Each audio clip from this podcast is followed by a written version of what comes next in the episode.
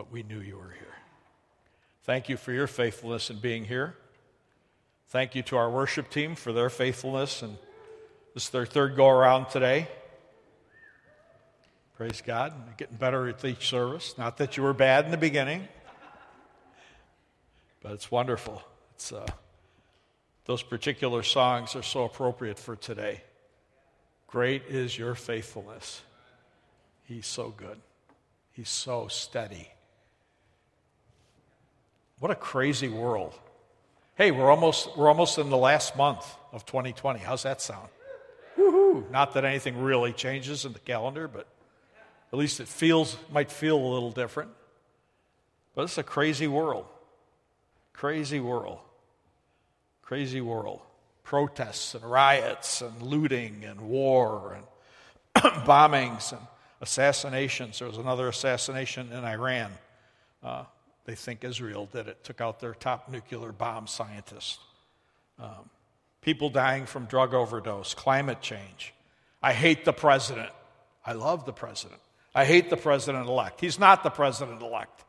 Everything is like, it's like the world's being juggled by some mad juggler. The world seems to be spinning out of control. But I want to show you a video, it's a little over three minutes, that depicts all this craziness. Now, for those of you who are watching online, unfortunately, we can't give you the music that goes with it because it's copyrighted. But uh, the song is called. Song is called the Eve, the Eve of Destruction. I wrote my mind went to the lyrics. The Eve of Destruction by Mary, Barry McGuire. You can look that up online. You can go get another cup of coffee or put some more butter on your popcorn while we watch this in the house. Let's let's show that video. Now, many of you were not even born when that video was made. I was a junior in high school. But the reason I'm showing it is because we tend to think that when things are crazy now, that they're worse than they've ever been. They were even worse back then. There was little hope for the world back then. Everybody thought we were on the eve of destruction. It was crazy. I was a junior in high school, and we just thought the world had gone mad. And to fast forward in my life four years, it had only gotten worse. I was married, madly in love with Nancy. She was madly in love with me. But we looking at the world, we had no hope. We had no hope for the future at all. We had no hope that things were ever going to get better. In fact, we were convinced the world was spiraling out of control. We were convinced we were on the edge of nuclear war. We knew that the Niagara Falls power plant was a uh, site for nuclear missiles. It still is today. They still, it's one of the major places where Homeland Security is constantly on guard because that would knock out power to the whole eastern United States if they hit that. Um, but things are out of control, and the decks seem to be stacked against us in a big way. Uh, nuclear war was on the horizon. Uh, science was war, war, warning us about climate change. Back then, it was global freezing. All the science magazines and journals were saying we're all going to freeze to death soon in our lifetime. Inevitable. The, the facts proved it. It's crazy, just crazy. We had no hope, no expectation for the future. Riots and destruction. I remember being in Baltimore uh, when Martin Luther King was assassinated. That whole city was under lockdown. There were National Guardsmen with M16s on every street corner. There were riot police and horses chasing mobs down the street. I got caught in one of those. I borrowed a friend's Volkswagen to go cash a check. And unfortunately, his car had no reverse. Back then, you drove cars like that, would only go forward. So this riot is coming towards me, this mob being chased by mounted policemen, and I couldn't turn around. I couldn't back up. I could turn around. I ended up turning around using both sidewalks to turn that car around and get out of the way. The world was crazy. It was absolutely crazy. There was no way. We decided we're not bringing kids into this world. It's so bad. Why would we ever want to bring a child into this mess?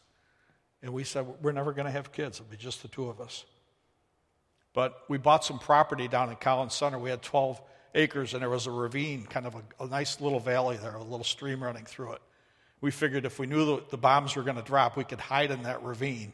The nuclear blast would pass over us, and we'd become subsistence farmers. You know, we grow our own food. And we're hippies, you know. Uh, Nancy was a real big time hippie. Um, but we take care of ourselves. We grow our own food. Well, I've learned through my, you know, 50 years of gardening since then, we would have starved to death in about two weeks because uh, last year, not this, this year, but the year prior, I planted corn. You know what my entire corn crop was? A half formed ear, one half formed ear of corn. Because the night before I decided it was ready to pick, I had fenced this in with five and a half foot tall chain link so the deer couldn't get in there. I thought, I did it. We finally won the battle. That night, the raccoons came and carried away every stinking ear of corn. They didn't even leave the cobs, they just took it. It disappeared, but they missed that little one. So I, I had Nancy take a picture. Here it is. We would have died so quick. But we're out there, and we're actually down in that little valley by the stream. It was just a beautiful day. The apple trees were in full bloom. You know, the fragrance was incredible. I looked at Nancy. I said, I think it's time, God's telling us it's time to start a family. And she said, You know what? I agree with you. We both sense that in our, in our hearts. And nine months to the day after that, your pastor was born. That's all I'm going to say about that afternoon, but because uh, he's watching online. Um, but what happened? What changed in our hearts? What caused that change? How did two people who had absolutely no peace about the status of the world, no hope for the future, suddenly have perfect peace about bringing a child into the world? What was the difference? The world was still apparently out of control. Wars were still raging. Our friends were coming home, still coming home in body bags almost on a weekly basis. There was a world oil crisis. Price of gasoline was four, five, six dollars. Sometimes you had to wait in line around the block for hours to even hopefully get a, a refill of gas. The Middle East was still in turmoil. Nothing had changed, and yet everything had changed. What was it that made the difference? Hope hope, hope had found a place in our hearts. But what is it? What is hope? Where does it come from? Is it a feeling? Is it a naive, positive outlook in spite of what's going on around you? Is it denial? What is it? Is it a little smoke? Chill? Everything's going to work out? Listen to what Ephesians chapter 1 says. Therefore, I also, after I heard of your faith in the Lord Jesus and your love for all the saints, do not cease to give thanks for you, making mention of you in my prayers.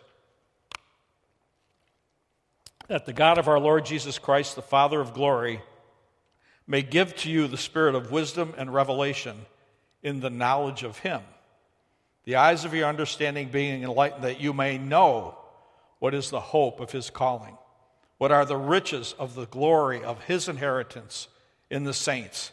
And what is the exceeding greatness of his power towards us who believe, according to the working of his mighty power, which he worked in Christ when he raised him from the dead and seated him at his right hand in the heavenly places, far above all principality and power and might and dominion and every name that is named, not only in this age but also in that which is to come.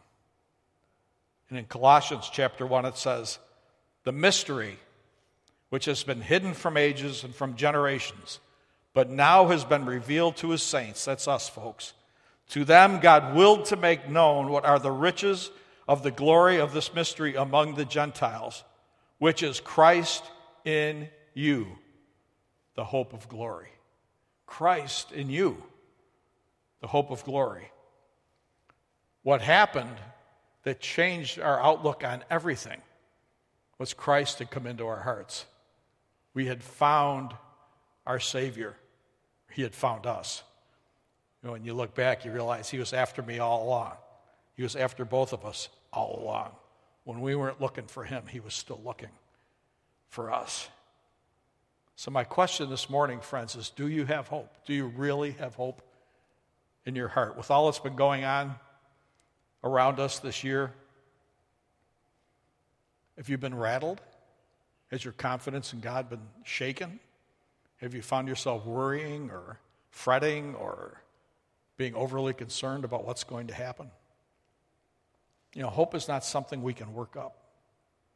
Hope is a person. Don't ever forget that. Hope is a person. Hope comes through trusting in that person, through trusting in Jesus Christ. It's his presence in our heart that gives us hope. It's the knowledge, we were singing about this today, that we are complete and safe in him gives hope. Knowing our eternal destination is secure produces hope. When we put our trust, when we put our faith in Jesus, and we trust that He really did take all of our sins on Himself, that produces hope. When we believe in Him and trust in Him that we're completely forgiven, fear no longer has any hold on us. You can't threaten a dead man with death. If you have truly died to yourself and you're risen in Christ and you're seated with Him in heavenly places, what fear does this world hold against you? You know, I've often said to the Lord, you know, I'm willing to die for you. I'm willing, the dying process, or being dead does not scare me, holds no fear. The dying process, eh, you know, how that's going to happen, I'm not sure. I remember being in Vietnam, I was at the uh, military intelligence headquarters in Saigon. And to get to our little building, we had a separate entrance from the main gate to the Tan Son Nhut Air Base. So we had to go out of the gate, go about an eighth of a mile, then back in the main gate. So while you're out there, you were in the city of Saigon, you know, no protection, no nobody watching you. Well, we knew that there were fried donuts on the air base. But we had to go out the one gate and then the other one to get them. I think they were five or ten cents. So we go over there and get like 60 donuts and bring them back for the guys. And one night we got a report because we listened to all the radio reports. That's what we were eavesdropping, electronic eavesdropping. We heard there was a firefight outside the main gate. So the big question was who's going to go make the donut run tonight? And we all wanted to go. We were fighting to be the one that would go because we were so bored being stupid, you know, 18, 19, 20 year olds. We thought it would be fun to drive through a firefight. God saved me from myself. I think I actually was the one that went. Was the fun part was trying to explain 60 to a person that didn't speak English. You know, 60 donuts using your fingers. But eventually they got used to us and got ready for us. But you know, we're hope. Hope. Hope takes away fear. Now that was a that was a stupid that was not hope, that was stupidity. Uh, the other day I was just I forget exactly what it was that I remembered doing as a teenager. But I just remember saying to God, "Thank you for your complete and total forgiveness that an idiot like me you would love enough to die for." It's just overwhelming, uh, the stupid things we've all done. But He loves us in spite of the fact that He knows us more than we know ourselves. But fear, when you have hope, fear has no hold on you. For a believer in Jesus Christ, hope is the confident expectation that God will do what He's promised to do. We were singing about that this morning. God will always keep His promises, He is faithful, He's our anchor. His word is our anchor. You know, we talk about, we don't talk enough about how important it is to spend time in the word. And I'm preaching to myself this morning. You know, sometimes we get our little devotion or we do it in a hurry or, you know, we're, we're trying to work it in somewhere here or there. But I like it to be my habit, and I, am fairly successful, but not completely. Every morning, just stop right away. And as soon as I wake up, even before I get out of bed, to just breathe, Jesus, Thank you. I'm here. Have your way. Let your kingdom come today in me and through me. And just spending that, that first, those first few seconds, I sense this quickening in my heart, this touch of God touching my spirit. And that gives me hope. That gives me peace that He's real, that His presence is real, that I'm not just some uh, mistake that happened on planet Earth because Fred and Ruth got together one day that there's purpose for my life. My purpose is Him. My purpose is being a carrier of His presence. And it's His presence that gives hope.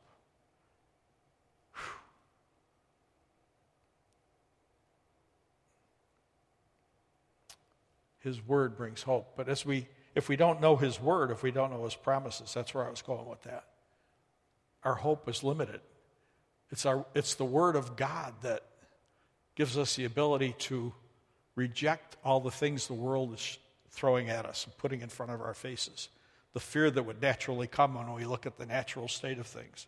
Hebrews 10:23 says, "Let us hold fast the confession of our hope without wavering, for he who promised is faithful."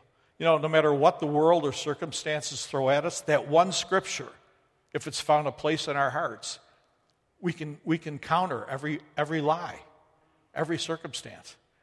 You know, your wife's going to leave you. He who promised is faithful. Your job is on the line. He who promised is faithful. When you lose your job, you're going to starve, you're going to lose your house, you're going to get your car repossessed.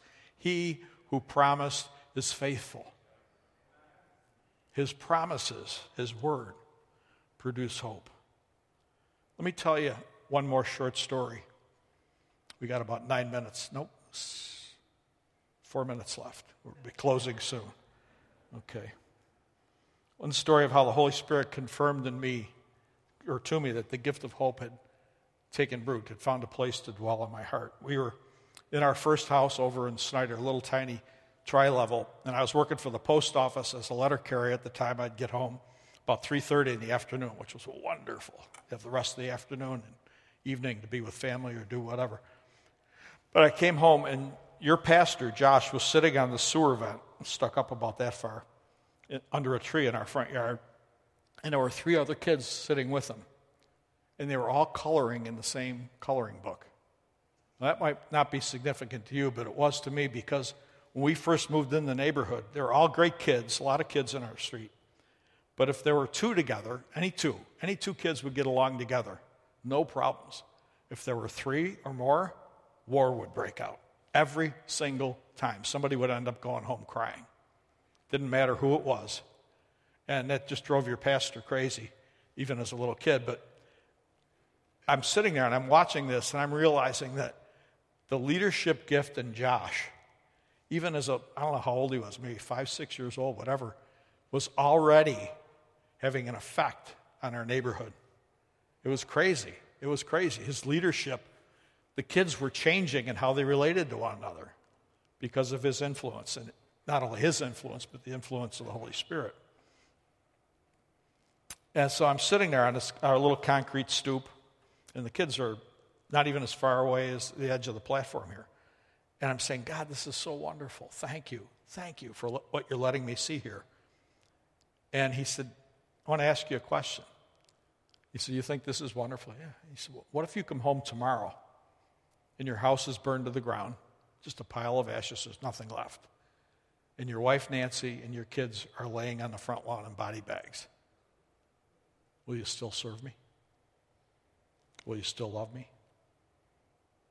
Whoa, it hit me like a bag of grenades. And then I heard my heart response, which surprised me. But just without conscious thought. It just rose up within me. I said, Lord, who else would I serve? Where else would I go? You're the only one that has eternal life.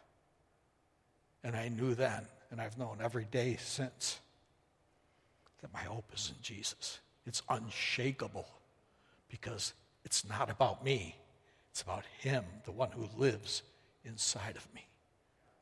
He's my future, He's my peace his presence in all the storms of life.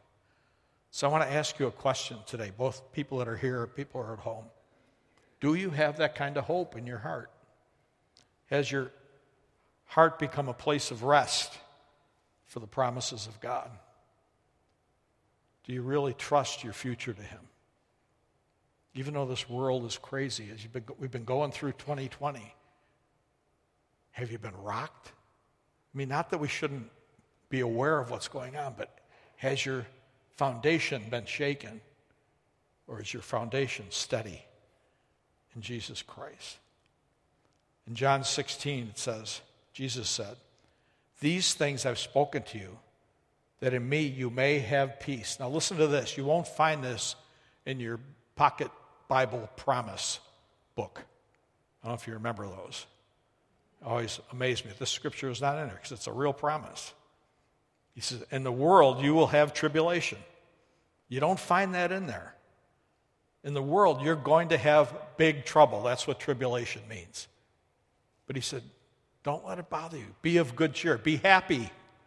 Have peace, this cheer in your heart, because I've overcome the world. In the world, you will have trouble. How many of you had some trouble in the last year?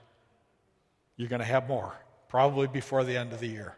Something else is going to come that would trouble you, come against you. But Jesus said, Don't let it rock you. I've overcome the world. It's not about this world.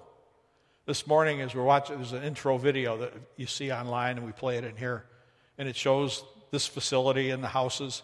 But as the, as the camera pulls back, you see Brighton. And it just hit me. Here's all the houses with people living in them. Then across the street is all the dirt in the cemetery with bodies laying there as you cross the street from life to death. You don't take anything with you. It's not about what we have here, our possessions, the things of this world. It's about where we spend eternity. All our bodies are going to lay for at least for a season, unless he comes back while we're still walking. Uh, we're going to lay, the body's going to lay in the grave, but to be absent from the body is to be present with the Lord. Our hope is in him. The scripture tells us we are seated in heavenly places with Christ Jesus. I just covered up my watch. That was bad. Okay. So you can have this peace. And the thing is, there's another important part to this. The world needs you to be a carrier of hope. The world needs to see you living in hope, unrocked, unmoved, unshaken. Because when they see that, they're going to want to know what that is. And that gives you an opportunity to tell them it's not about me, it's about the one that's in my heart. The world needs you to demonstrate how to live in hope, how to have confidence, live with confidence in the goodness of God. And you can have that right now. I'm going to ask you to stand to your feet this morning. We're going to close by saying a prayer together. And I encourage you, whether you're here in the house or you're online, to pray these prayers out loud. It might seem silly if you're sitting in your family room or your living room or your den. But I'm going to encourage you stand up, get out of your chair, stand up, and pray these words with me. Let's just say them together. Jesus, I trust you. I give my life into your care. I trust the truth that you took my sin, that you paid the penalty that I could not pay. I make you Lord and Master of my life. I will trust you forever. I receive your presence and will live with confident peace and hope forever. And I will bring your hope and peace to your world. Thank you, Jesus. You are my hope. Amen. Amen. God bless you this morning. It's a couple things before we go. Going to say goodbye to our online audience. Thank you for being with us. You've been a, it's a blessing to know you're out there, to know you're watching. May the Word of God just find a good place in your heart and produce that peace and hope that God wants you to have. For those of us in the house, there's a giving box in the back for giving, but you can see there's options on the screen for giving. Uh, if you're a guest today, you're under no obligation whatsoever to give, but if God's done something in your life and you want to respond by sharing your finances to worship Him, by all means, go ahead and worship Him. Check out the website for small groups. There's a prayer team available in the lobby to agree with you in